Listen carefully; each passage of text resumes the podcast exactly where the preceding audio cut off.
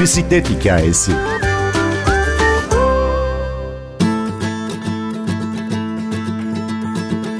...12 ülkenin geçildiği 4000 kilometrelik bir yarışta durmayı bilmenin önemi.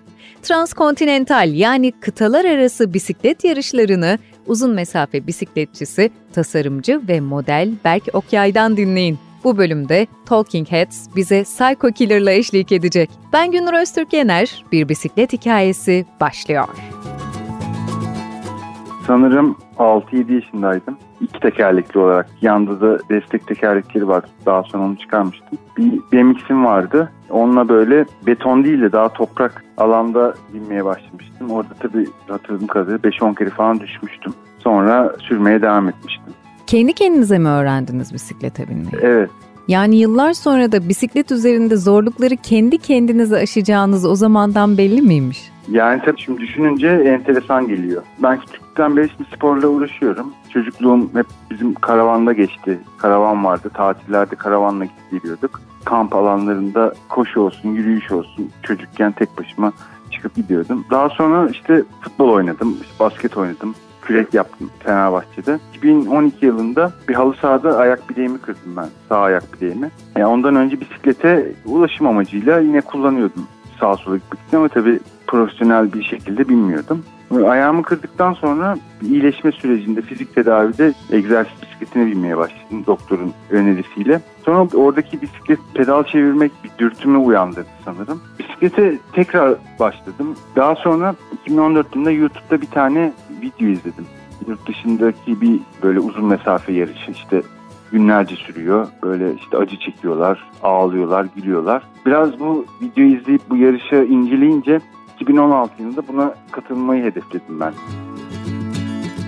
Transkontinental bisiklet yarışları nereden çıkmış, nasıl başlamış ve içeriği nedir? Çok çok zorlu bir yolculuktan söz ediyoruz çünkü. Transkontinental yarışı yani kıtalar arası yarışı diye geçiyor. Uzun mesafe bisiklet dayanıklılık yarışı gibi bir şey. Aslında buna da pek yarış demek de doğru değil. Bir insanın kendisiyle yaptığı bir mücadele aslında. Sadece orada insanlar bir araya geliyor. Tabii ki bir sıralama oluyor. Bu yarış şöyle ortaya çıkıyor. Eski ilk Fransız bisiklet turunun çıktığı zamanlarda yarışçılar bütün malzemelerini vesaire hep kendileri taşıyorlarmış.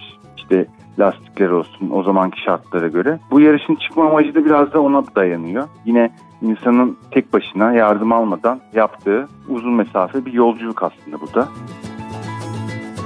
Güzergahın her seferinde değiştiğini biliyoruz ama nasıl bir mesafeden bahsediyoruz? Kaç gün süren bir yolculuk bu? Şöyle bu yarış ilk olarak 2013'te başlıyor. Ben 2016, 2017, 2018'de katıldım. Rotalar her sene değişiyor. Bazen başlangıç ve bitiş aynı kalıyor ama aradaki yerler değişiyor. Ortalama 4000 kilometre civarı bir rota oluyor ve 50 bin metreye yakında bir tırmanış oluyor toplamda. 12-13 ülke geçiyorsunuz. Kaç günde geçiyorsunuz 12-13 ülkeyi? Şöyle tabii şimdi ilk birinci gelenler bir 8 günde falan bitiriyor ama onlar gerçekten insanüstü bir performans sergiliyorlar. Yani şöyle günlük 450 kilometreye yakın bir kilometre yapıyorlar her gün. Çok kolay bir şey değil. Dünyada bunu yapan çok az insan var. Benim ilk sene katıldığım sene 2016'da ben 18 günde bitirdim. Çanakkale'de bitiyordu rota. Belçika'dan başlayıp Avrupa'nın Alp bölgelerinin bazılarında checkpointler var. Oralardan geçerek Çanakkale'de bitiyordu. Gerçekten 18 gün benim için yani şu ana kadar hayatımda geçirdiğim en zorlu 18 gündü diyebilirim. Daha sonra 2017'de 15 günde bitirdim. 2018'de de yine 12. gündeyken Bosna Hersek'te bir kaza yaptım. Kalçamda açılma olduğu için orada yarışıp bırakmak zorunda kaldım. 8 kilometre kalmıştı yarışın bitmesine. Siz de söylediniz. İnsanüstü evet. aslında bir gayret sarf etmek gerekli bu yarışta. Normalde sağlıklı bir uyku süresinin 7 saatin üstü olduğu söylenir. Siz bazen 15 dakikalık uykularla yola devam etmişsiniz. Bu 15 dakikalık uykular da insan toparlıyor aslında. Tabii ki de sağlıklı bir uyku olmuyor ama geri geldiği zaman o 15 dakika sizin için çok önemli oluyor vakit zaman olarak. Beslenme de aynı şekilde. Ben ilk sene vejetaryen katılmıştım. Daha sonra vegan olarak katıldım. Tabii yolda bunu sürdürmek zor olsa da elimden geleni yapıyorum. bu konuda. Çünkü bazen geçtiğimiz yerlerde bırakın vegan yiyeceği hiç yiyecek bile bulamayabiliyorsunuz. Evet galiba en büyük problemlerden biri başınıza her ne gelirse gelsin çaresine kendinizin bakmanız. Yani evet. bizim alışık olduğumuz yarışlardaki gibi bir takım aracı sizin peşinizden gelmiyor. Bisikletinizde bir arıza olursa kendiniz tamir ediyorsunuz. Dinleneceğiniz Hı. zaman yol kenarında belki bir ağaca yaslanıp uyuyorsunuz ve başınızda bekleyen kimse yok. Size yemek tedarik Hı. edecek kimse yok. Asıl bunları göze alıp yola çıkmak ayrı bir mesele. Evet kesinlikle. Dediğiniz gibi destek olmadığı için herkes tek başına yarıştı. Tamamen siz kendiniz belirliyorsunuz uyku ve yemek düzeninizi. Yani isterseniz bütün gece sürün, uyumayın. Gündüz uygun bir yer bulduğunuzda benzinci olur, ormanın içi olur. Hani benim de çok farklı yerlerde uyumuşluğum var. Nerede kalacağınıza şöyle karar veriyorsunuz. Biraz içgüdülerinize dayanarak. Mesela ben işte karanlıkta bir sağ tarafta ormanlık bir yer buldum. Topraktı. Toprağa yattım. Sonra kaşınarak uyanmaya başladım. Bir kalktığımda e, meğerse karınca yuvasıymış yattığım yer. Ve bütün üstüm, başım, kulaklarım, kafam her yerde karıncalar var. Bunun gibi işte benzincide kaldığım oldu. İşte karton koyup betonun üstünde yattığım oldu. Sadece betonda hava sıcaktı mesela yine gece. Hiçbir şey koymadan uyku tulumunda yattığım oldu. Uyandığımda günlük hayat devam ediyordu orada. Yorgun oluyorsunuz. O nokta çok önemli. Yani onu bilip durmanız gerekiyor. Ben çok kez, çoğu kez şey yaşadım mesela. Bisiklet üstünde uyuyakaldığım zamanlar oldu. Ve dedim ki tam durayım bir 15 dakika uyuyayım. Çünkü bu şekilde gidemem. Sürekli gözüm açılıyor. 20 saniye sonra tekrar kapanıyor. Karanlık. Ya bu duruma geliyor, gelebiliyorsunuz. Hani buna geldiğiniz zaman durmayı bilmeniz gerekiyor.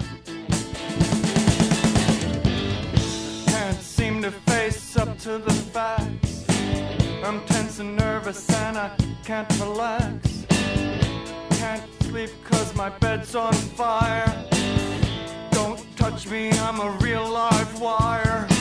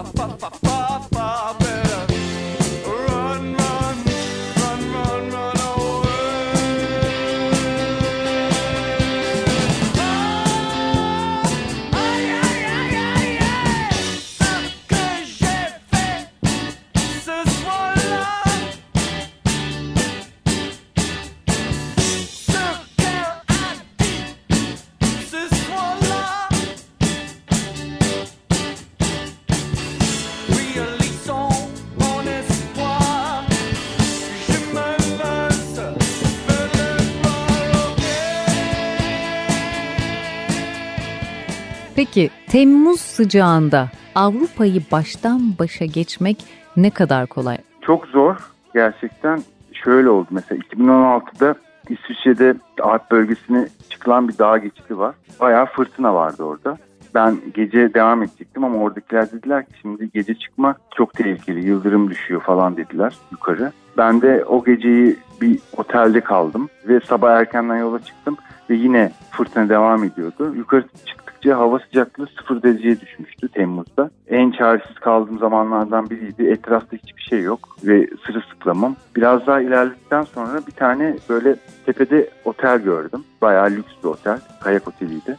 Orayı görünce tabii sevindim. En azından birileri var, insan var diye. Oteli girer girmez herkes bana baktı ve ben o anda bütün üstümdeki her şeyi çıkardım. Etrafımda kim var, kim yok hiç bakmadım. Çünkü ıslanmıştım. Muhtemelen hipotermiye yakın bir şeye girdiğimi düşünüyorum ben orada. Çünkü hiç öyle o kadar öyle bir şey yaşamamıştım daha önce. Daha sonra oradaki oteldekiler, çalışanlar hani benim durumumu anladıkları için hemen kıyafetlerimi alıp kuruttular. Beni orada oturttular. Battaniye verdiler, ısıttılar. Tabii bir saat sürdü bu. Bir saat kurudu. Kahvemi içtim. Tekrar giyinip yola devam ettim. Ve aynı gün güneş çıkmıştı ve 40 dereceyi görmüştüm. Yani 0 dereceyle 40 dereceyi yaklaşık böyle bir 5 saatlik dilim içinde görmüştüm oldu. Biz benzer bir şey yaşasak muhtemelen 3 gün yatarız. Siz 1 saat içinde tekrar yola çıkmışsınız. Gerçekten zor bir şey yani. Hasta olmadan devam etmek. Düşününce ben de şaşırıyorum aslında. Bir söyleşinizde doğada sürüp dağlara tırmanırken kendi içinizi sorguluyorsunuz demişsiniz. İnsan nasıl kendi içine döner acaba doğada pedallarken? Ya ben bunu kesinlikle mental bir savaş olarak görüyorum bu yarışı.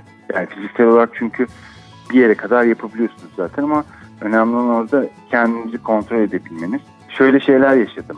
Mesela İsviçre'de yine tırmanırken orada İsviçre'nin inekleri vardır meşhur biliyorsunuz böyle yaylalarda falan. Hı hı. Böyle bir sürü inek sürüsü var ve hepsinde çan var ve çanlardan çıkan ses çok enteresan gelmişti. Ve bir anda tırmanırken ağlamaya başladım ben ve yani herhalde bir saat boyunca falan yani yokuş çıkana kadar ağlayarak. Beni orada mesela yokuş çıkmaya iten şey belki de ağlamamdı.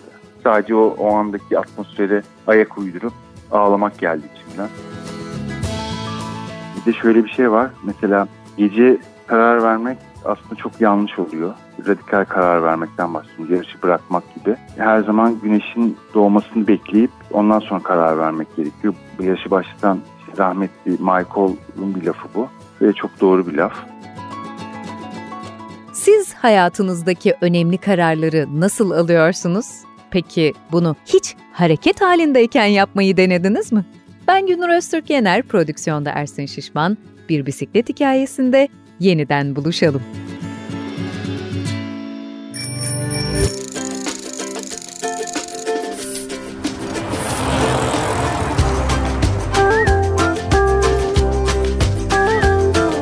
Bir bisiklet hikayesi.